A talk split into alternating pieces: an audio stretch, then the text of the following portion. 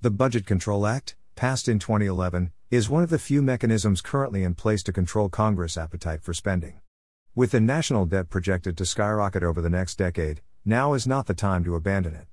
An upcoming report this week from the Heritage Foundation will detail the ways Congress can strengthen this tool rather than weaken it.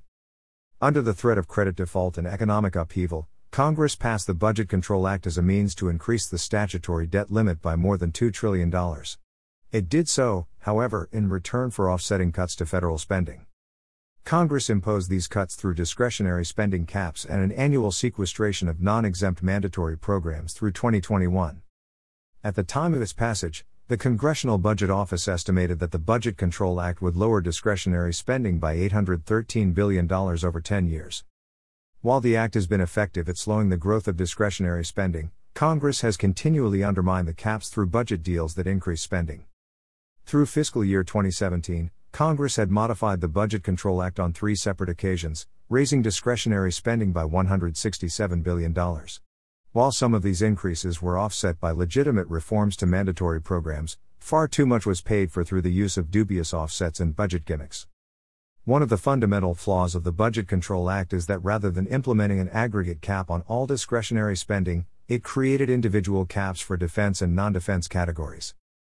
Because of this, defense spending has faced a disproportionate share of the budget cuts, undermining the military and putting America at risk. The need for higher defense spending above the Budget Control Act level has created a dynamic in which big spending lawmakers hold defense increases hostage in exchange for higher domestic spending levels. In September, Congress passed a continuing resolution that provides government funding and a suspension of the debt limit through December 8. The failure of regular order and the stalemate on full year spending measures means that Congress is likely headed toward a deal to increase the Budget Control Act caps in 2018 and beyond, similar to the one struck between President Barack Obama and House Speaker John Boehner in 2015. Congress should reject this failed policy template and instead seize the upcoming budget debate as an opportunity to recommit to fiscal responsibility. To do so, Congress should follow the lead of the Heritage Foundation's Blueprint for Balance, a federal budget for fiscal year 2018. The blueprint calls for the elimination of the defense non defense firewall and makes much needed increases to national defense spending, with cuts to wasteful and duplicative domestic programs. The blueprint assumes that the Budget Control Act caps would be permanently extended.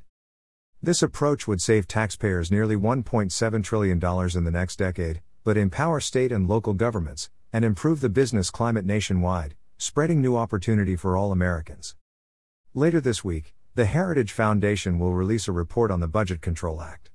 The paper will look back at the history of the law, including the events that led to its passage and its implementation up to this point, and will make recommendations for strengthening and extending the law through fiscal year 2021 and beyond. In particular, the paper will call for common sense budget reforms that would strengthen the budget process and increase oversight and accountability. Spending is out of control in Washington, and the Budget Control Act is one of the few tools in place that pulls Congress toward fiscal discipline. Rather than rejecting this tool, Congress should reform and strengthen it and extend its spending limits indefinitely, creating more incentives to reduce government spending in the future. Commentary by Justin Bogie. Originally published at the Daily Signal.